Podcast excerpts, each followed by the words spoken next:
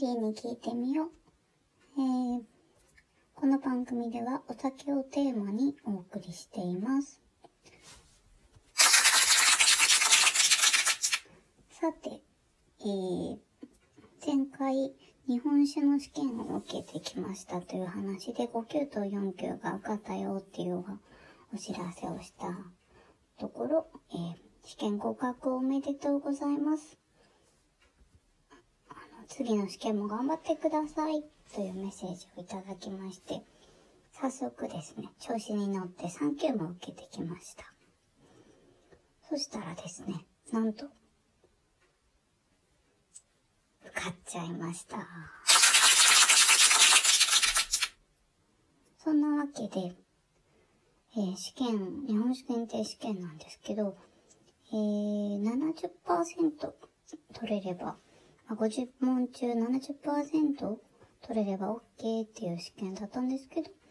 一応、あの、82%、まあ、それでも18%間違ってるよっていうことなんですけど、一応合っていたので、まあ、なんとか合格という感じですね。どんな問題出たかっていうのは、なんかちょっと言っちゃうのあれなのでちょっと控えますけど、えー過去問やっとくのがいいかなと思います。えーそんなわけで、また次もね、日本酒検定2級ですとか、その他もろもろ、そういう資格を取ってみようかなと思っているところです。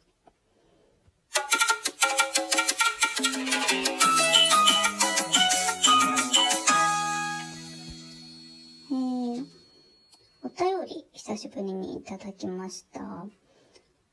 勝さんからですね、いつもありがとうございます。うんと、あ、おすすめのお酒ですね。そうですね。前回こう、おすすめのお酒とかあればって言ってたんですけど、勝さんのおすすめは東京の奥の神というお酒だそうですね。ありがとうございます。飲んでみたいですね。飲んでみたいというよりか飲んだことあると思います。なかなかこう自分の中で味を記憶しておくってことができないんですけど、なんかその日本酒検定の勉強とかしてた時に思ったのが、もしかして、その、味を全部覚えてるんじゃなくて、味をこう、分かってる、な、なんて言うんでしょうね。頭の中でこう分類して、瞬時に判断して理解してるんじゃないかなって思ったわけですよ。もちろん印象的で覚えてるお酒とかもあるとは思うんですけど、この地方のこのお米を使って、えーこのぐらいの粘土のものだから、だからこういう味がするみたいな、そういうちょっと分析的なところもあるのかなって思ってます。ちなみにね、奥の神の由来っていうのをちょっとさっき調べたところ、あの、蔵の4代目の田中さんっていう方が、えっ、と、自分の蔵を守、守るとか、東京のお酒を世界的に人に広めるとか、そういう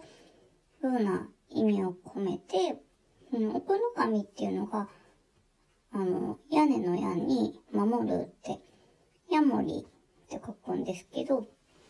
そういう蔵を守る気持ちを込めてつけた名前だそうですね。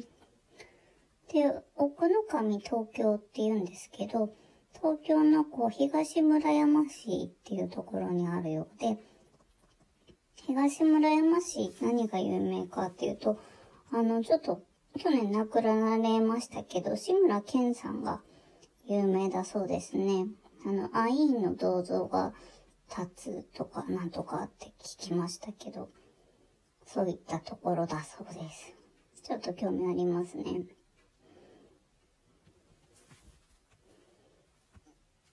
この缶も多分いろんな種類あると思うんですけど、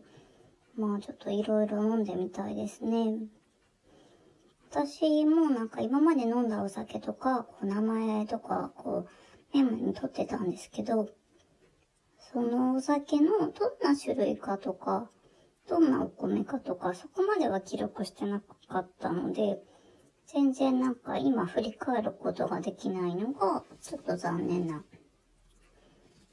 感じしてますね。多分、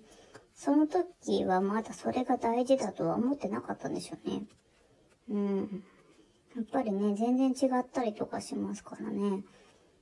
うん。ここれから頑張ろうかなと思います。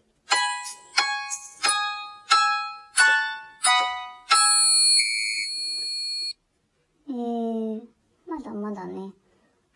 お好きなお酒とか、お好きなお酒エピソードとか、なんだかお酒にまつわる何かとかあれば募集しております。っていうか、いつでも募集してますので、どうぞお寄せください。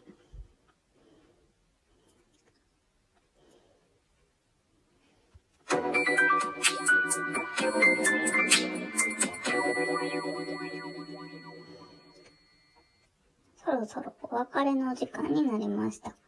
リリーに聞いてみよう。この番組ではお酒をテーマにお送りしています。もちろんお酒以外のことでも大丈夫です。お気軽にお便りをお寄せください。次回もお楽しみに。See you!